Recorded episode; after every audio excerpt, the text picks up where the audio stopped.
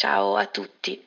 Oggi avrei dovuto essere la voce della coscienza di Andrea Nepori, ma purtroppo nel momento stesso in cui me l'hanno chiesto sono stata colpita da una fortissima laringite, a riprova del fatto che forse Andrea una coscienza non ce l'ha o comunque è muta. E quindi mi affido agli antibiotici e vi lascio in compagnia del vostro magico duo e mi limito a lanciare la sigla.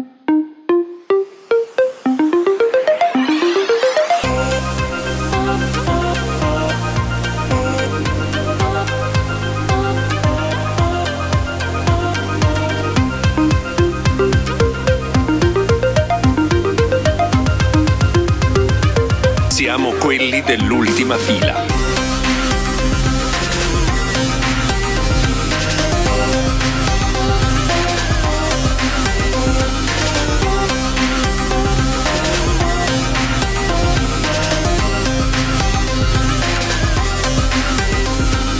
Siamo quelli dell'ultima fila.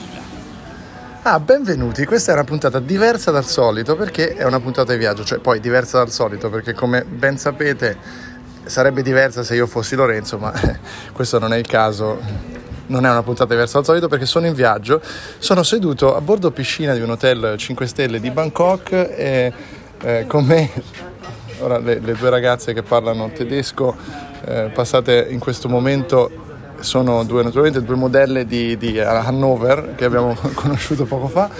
Con me c'è qui eh, una rarità, una rarità perché quando, quando, sei in viaggio in Asia trovare gli italiani è come trovare la classica pepita d'oro del Klondike perché eh, Walter, che ho appena conosciuto in questo lussuosissimo resort del centro di Bangkok, è italiano ma vive in Inghilterra.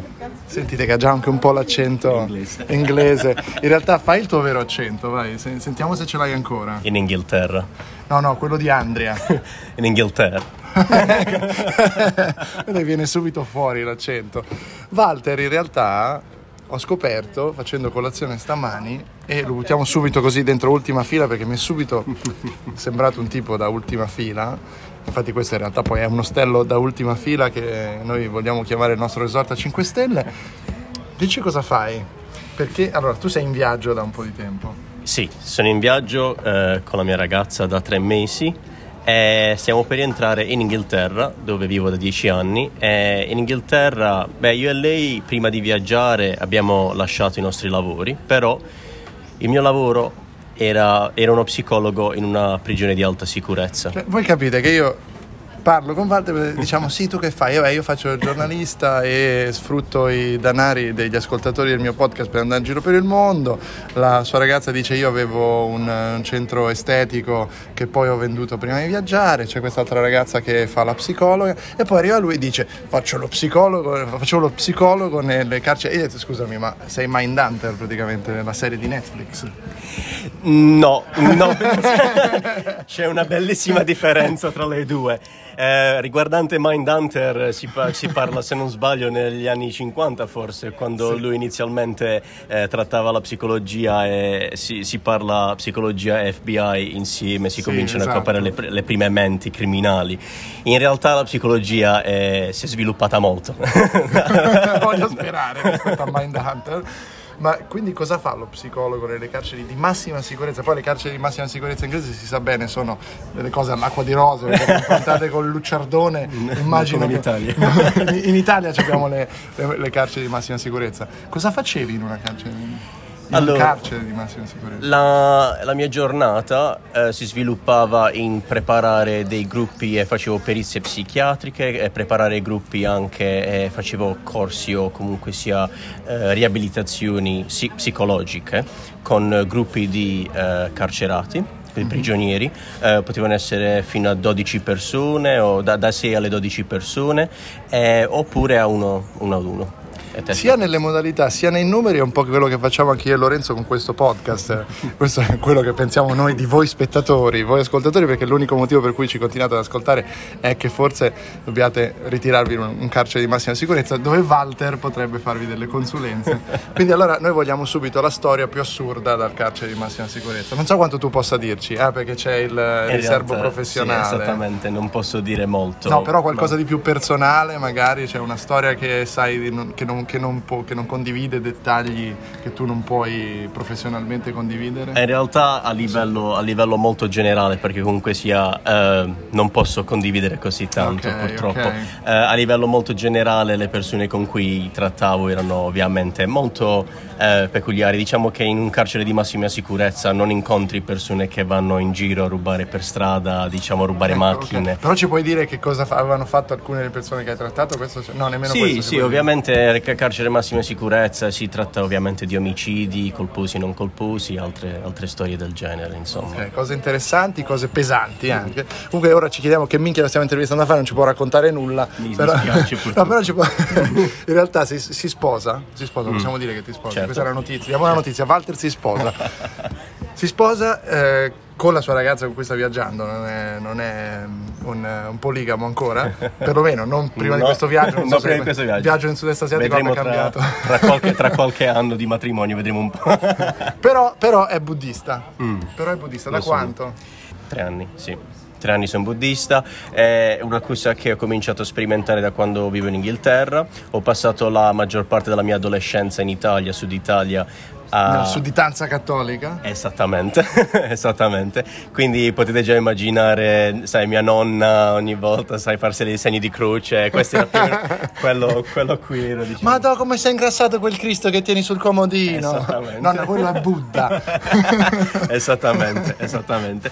Ma sì, insomma, la mia adolescenza l'ho passata a cercare di distanziarmi. Ti, eh, ti farei notare che ci vanno tutti strano perché siamo gli italiani che urlano in questo. In realtà diamo veramente il setting. Siamo in un bellissimo postel. Possiamo chiamarlo postel? No, non so, insomma, è comunque un ostello. Ma eh, molto hippie, si chiama The Yard Hostel, se venite a Bangkok ve lo consigliamo, molto molto bello. Mhm. Con piscina 5 stelle e eh, modelle ucraine. a bordo. Quindi dicevi, piscina. esatto, dicevi che quindi eh, nonna non ha gradito particolarmente scelta, sì, insomma. ma ha capito di cosa si tratta la scelta. Perché In il prete sicuramente farà delle invettive ad Andria. Nonna sta ancora ad Andria? Sì, sì, Per sì. cui il prete di Andria sicuramente farà delle invettive contro questi nuovi culti, queste che rubano. queste menti e questi cattolici, eh, Esatto. menti giovani dall'Italia e le fanno Esatto. buddiste. No, in realtà sì, avevo, avevo bisogno tipo a un certo punto nei miei 30 anni ho cominciato a capire che volevo stare un po' più a contatto con la mia spiritualità e eh, come dicevo ho- nella mia adolescenza ho cercato di distanziarmi al più possibile da questo cattolicesimo da queste- perché non, non- non mi veniva, non mi tornava, non mi faceva conto. dalle imposizioni del cattolicesimo. Esattamente. Vedi che eh, ci sono diversi. Quando incontri un italiano che è stato fuori per un, per un certo periodo, ora nulla da togliere agli italiani come il povero Lorenzo che è bloccato a Brescia, lo sappiamo dal, dal suo, dal suo lavoro, dalla sua vita, che non gli consente di, di- di- di- di viaggiare, di vedere il mondo, questo purtroppo lo sappiamo bene, ma al di là di lui poi gli italiani in realtà fanno molte cose. eh, però quello che dicevo prima, quando ne incontri uno che viaggia e mi devi dire se è la tua esperienza, spesso è stato fuori prima di viaggiare. Cioè, nel senso che spesso si è trasferito all'estero e poi ha cominciato a viaggiare. Questo esempio è la mia esperienza.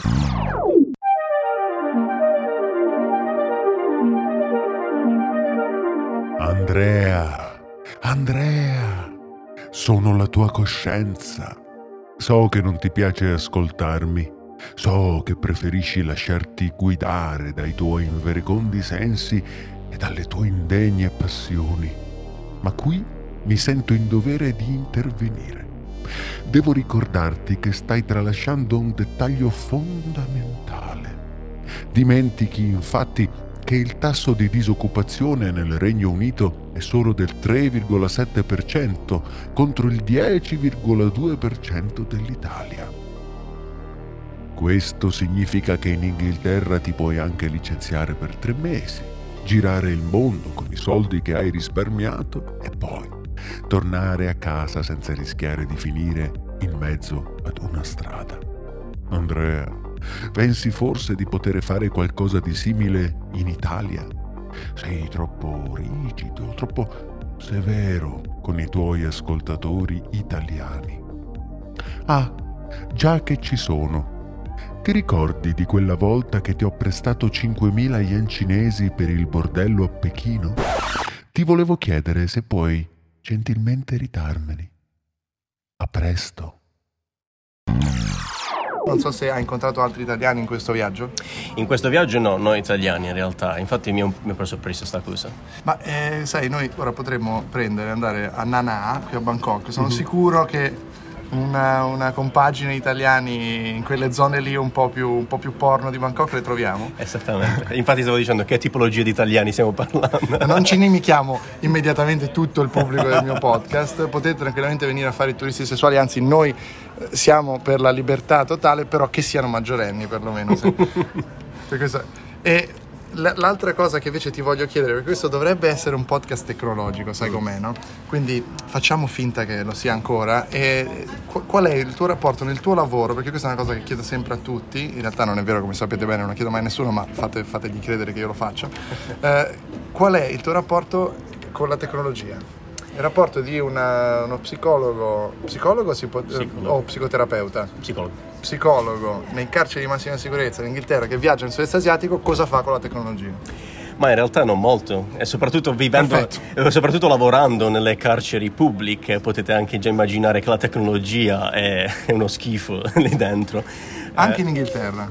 Anche in Inghilterra, sì, anche in Inghilterra. L'unica cosa che uno psicologo in giro può fare eh, mentre viaggia al sud-est asiatico è utilizzare un VPN Ah, per la privacy. però, però aspetta, però aspetta, perché il, il VPN già è un elemento tecnologicamente avanzato, rimanda ad altre nostre puntate dalla Cina. Ok. Abbiamo già detto tante volte cos'è un VPN, no? Virtual Private Network, fai un tunnel della connessione, sbuchi da un'altra parte virtualmente del mondo, per cui quando ti connetti a un sito il sistema tr- tramite il quale ti stai connettendo non percepisce che tu sia nel luogo in cui realmente sei, è una sorta di teletrasporto digitale che ti permette di vedere siti che non potresti vedere, tipo i siti porno in Thailandia. Sì, esattamente quello.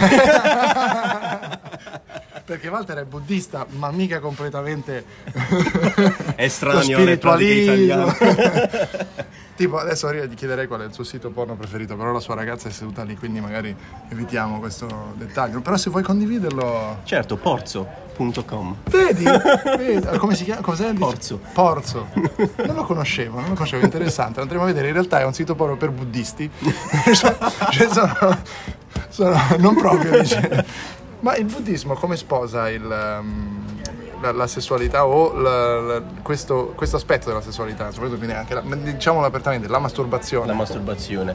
Beh, essenzialmente nulla di così eclatante, a parte il fatto che fino a quando, se, se si è completamente a conoscenza e consapevoli di quello che si fa e comunque sia mentre lo stai facendo lavorare e sai sviluppare te stesso fino ad un punto in cui magari terminerai di fare questa cosa, è bene. Cioè, praticamente è un pagherò della masturbazione. Allora, dice, Oggi è andata così. Sono sicuro che sto facendo un percorso per cui domani non accadrà, ma oggi è stato oggi.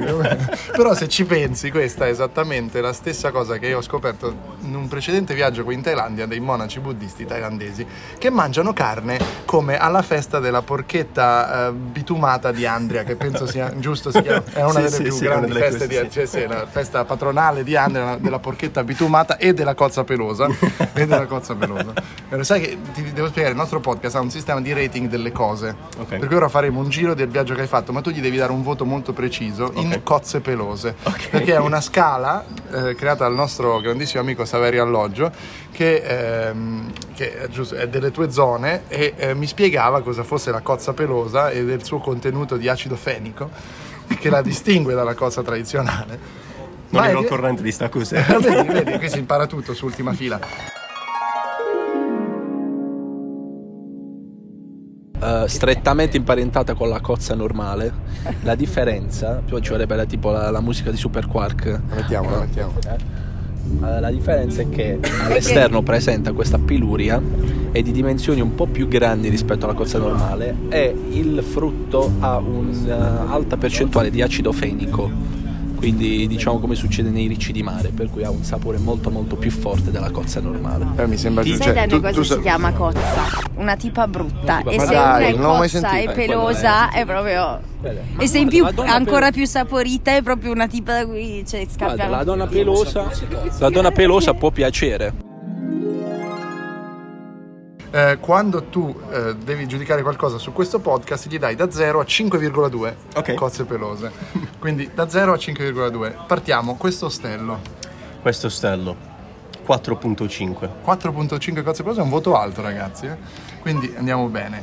Eh, vediamo, tu sei stato in Vietnam. Sì, Quindi a noi a noi. Si becca un 2.8. 2.8 cozze pelose, tra l'altro precisissima, subito ha, subito ha preso il, il metodo cozze pelose. Quindi vediamo Saigon, perché sarai stato anche nel sud del Vietnam. Sì, sì, eh? Saigon eh, molto meglio di a noi, quindi andiamo su un 3.5. 3.5 cozze pelose. È bellissimo sentirlo dire con questo lieve accento barese, è come se avessi davanti un Saverio alloggio buddista. Eh, andiamo, andiamo avanti, allora fammi pensare ad altre cose. Ehm, che cosa hai visto? Vediamo, sei stato a Koh Lanta anche, isola del sud della Thailandia, mare delle Andamane, Koh Lanta, diamo un voto a Koh Lanta. Colanta. Isola abbastanza tranquilla, però turista. eh, ci andiamo per un 4. Cozze 4 pelose. cozze pelose, 4 cozze pelose. No, sono un po' in dubbio su cosa chiedergli, quindi direi co- facciamo il gioco inverso. Ok. A cosa daresti di questo viaggio da 4,8 a 5,2 cozze pelose? Come stavamo parlando a colazione, c'è questo, questo giro in, eh, in motocicletta che abbiamo fatto, la Zhang Loop, eh, nel nord-west. Si scrive HA Ilunga ANG, giusto? Stacca. No, no. G-I-A-N-G. G-I-A-N-G, ok, perché mi ha detto in inglese ho perso una lettera prima. Quindi A Jiang, mettiamolo così, pronunciamolo male ma per capirlo meglio, Ha staccato Jiang Loop, È 350 km in motocicletta tra le montagne e le vallate in Vietnam. Mm, Stupendo, stupendo. Gli diamo un 5.1. cozze 5.1 pelose. cozze pelose. Ho visto delle foto, effettivamente posso confermare. Tra l'altro, guarda che mentre noi parliamo in questo, in questo patio eh, leggermente assolato, dei penso 31, gra- 31 gradi Mm. di Bangkok di questo 26 gennaio, c'è una caffettiera arrugginita no, non- che ci guarda. Dalla Bialetti. semi aperta, quasi a suggerire con, insomma, questa- questo cicaleccio degli italiani che sottolinea una tranquillità generale. Allora, io, abbiamo fatto questi 13 minuti, ti voglio portare un, un ultimo paio di cose. Allora, dal buddismo alla masturbazione abbiamo toccato qualsiasi elemento praticamente della tua vita, credo più o meno. perché sono Sì, più o meno. La masturbazione e il lavoro. Prende gran parte della mia vita. comunque. Ma un elemento che non abbiamo toccato invece è il fatto che tu prima di fare Psicologia. psicologia eri un informatico. Un informatico. Eccola lì la tecnologia, lo sapevo che l'avevo intuito che sarebbe arrivata. E questo ovviamente è tutto live, non abbiamo rifatto questo pezzo perché ci siamo ricordati dopo che dovevamo parlare di questa cosa. Quindi raccontaci, tu hai iniziato facendo informatica in Italia? A Bari, sì. A Bari, perfetto. Ho lasciato dopo il primo esame di analisi matematica. Pronti via. E da lì sei andato in Inghilterra sì, sì. a fare il cameriere come tutti? Esattamente, sì. Ho cominciato da cameriere. Tac! Solito t- che va in Inghilterra a fare il cameriere. Anzi, lavapiatti all'inizio. Perfetto, perfetto, però erano altri anni in cui ancora si poteva fare, forse, diciamo, senza Esatto. morire, perché adesso penso anche i prezzi siano cambiati. Sì, molto. Però io so che il nostro amico Walter ha fatto informatica, quindi comunque in realtà di tecnologia se ne capisce, per cui non è che uno poi parla di VPN a caso, no? Dice la VPN così La butta lì. La butta lì, no? Perché tu facevi, facevi cosacce secondo me da, da informatico. Leggermente ero interessato ai sistemi Unix e, e mi divertiva fare un po' di deface e studiare un po' di sistemi Unix mentre studiavo da me il C++. Vedi, vedi. Quindi ora tu non ci puoi dire cosa che hai fatto, ma mettiamo che un tuo alter ego, che sicuramente avrai avuto un nome da hacker. Ok, non, dicia- non so se si può, no, è meglio non dirlo, il tuo, il tuo Lasciamolo stare. il tuo nickname da hacker. Poi diciamo, questo eventualmente, questo, questo alter ego, cosa può aver fatto? Qual è, diciamo, la- la- una, una cosa interessante che... che- Ma nulla di, nulla di così eclatante, però portare giù interi server eh, eh, con, eh, con DDoS, con attacchi di DOS magari. Eh, eh, il- l'attacco di DOS è, un, un attacco praticamente, il double denial of service, eh, in cui tiri giù un intero sito mandandogli connessioni in continuazione, l'ho fatta molto semplice. Però eh, questo ovviamente lui al tempo era, non era ancora buddista, quindi diciamo ha poi scontato tutte queste... era ancora Mi cattolico, quindi si andava, si andava a confessare dal prete di Andria, lo stesso che adesso dice a nonna che è diventato un figlio di una bestia di Satana. Esattamente. E, e come ti regolavi, diciamo così, con questo? C'era un aspetto etico oppure eri un giovanotto che faceva le cazzate come tutti e poi ci hai Giovano- dopo? sì, esattamente, giovanotto con un po' di cazzate. In realtà non ho mai, non ho, non ho mai eh, travasato nella soglia del cracker, meglio Ok. hacker, e rimanere senza fare danni in, in tutti Sei questi sempre stato sistemi. grey, grey hat, diciamo. Sì. White o grey? Grey, grey grey, hat. ok, ok. Quindi diciamo, sapete che ci sono i white hat, ci sono i grey hat e i black hat. I grey hat sono quelli un po' in mezzo che fanno un po' di cazzate ma anche cose buone. Mm. Quindi diciamo, hanno, hanno comunque, no vabbè, ma è un po' come il buddista della masturbazione. Smetto domani. Esattamente. Quindi sì, insomma, sfruttare anche un po' di falle nei sistemi PHP, HTML e vedere un po' cosa succede dentro questi sistemi. Ecco cosa facevo. Ecco, perfetto. E l'ultima cosa magari che potrei dire... Dai, proviamo. Eh, proviamoci, vediamo un po'. È semplicemente fare le solite cose tipo ehm, fare upload di, ehm, di film che ancora devono arrivare nei cinema. Ah, ok, ma questo è un servizio sociale. Sappiamo bene che questo è un servizio sociale in Italia, soprattutto. Non lo potete fare in Germania perché altrimenti vi, vi arrivano le lettere degli avvocati, ma in Italia, nonostante sia illegale, in realtà vai di È torrent. sì. Allora, io vorrei chiudere questa puntata con eh, un grande consiglio ai nostri ascoltatori, perché dopo questo grande percorso della vita di Walter, secondo me Walter, eh, che è poi arrivato qui in Thailandia e con la sua esperienza di VPN può finalmente accedere ai siti porno come, come tutti noi. molto Ecco, liberamente. quindi se venite in Thailandia, questo è il consiglio che vi do. Se venite in Thailandia, fatevi una VPN perché altrimenti, nonostante possiate trovare delle minorenni per strada, in realtà non potete andare su internet e guardare i siti porno perché altrimenti il re vi giudica Esattamente. e non potrò più rientrare in Thailandia dopo questo, dopo questo podcast. Ma invece il nostro amico Walter ha un consiglio per voi e per tutti gli italiani che non hanno ancora viaggiato, che dovranno viaggiare oppure che se ne sono in Italia, che non hanno nessuna intenzione di viaggiare. Per tutti, ragazzi italiani, ragazze italiane, ascoltate Walter. Beh, a questo punto ci immettiamo con continuate a meditare, però non smettete anche di masturbarvi. questo è un grande consiglio, un grande consiglio e io con questo consiglio, dai nostri 31 gradi, da questo ostello, questi drappeggi buddisti, vi saluto e un saluto anche grazie Walter. Grazie, gentilissimo. Grazie gentilissimo, è la cosa più italiana che potesse dire, la cosa più italiana che potesse dire.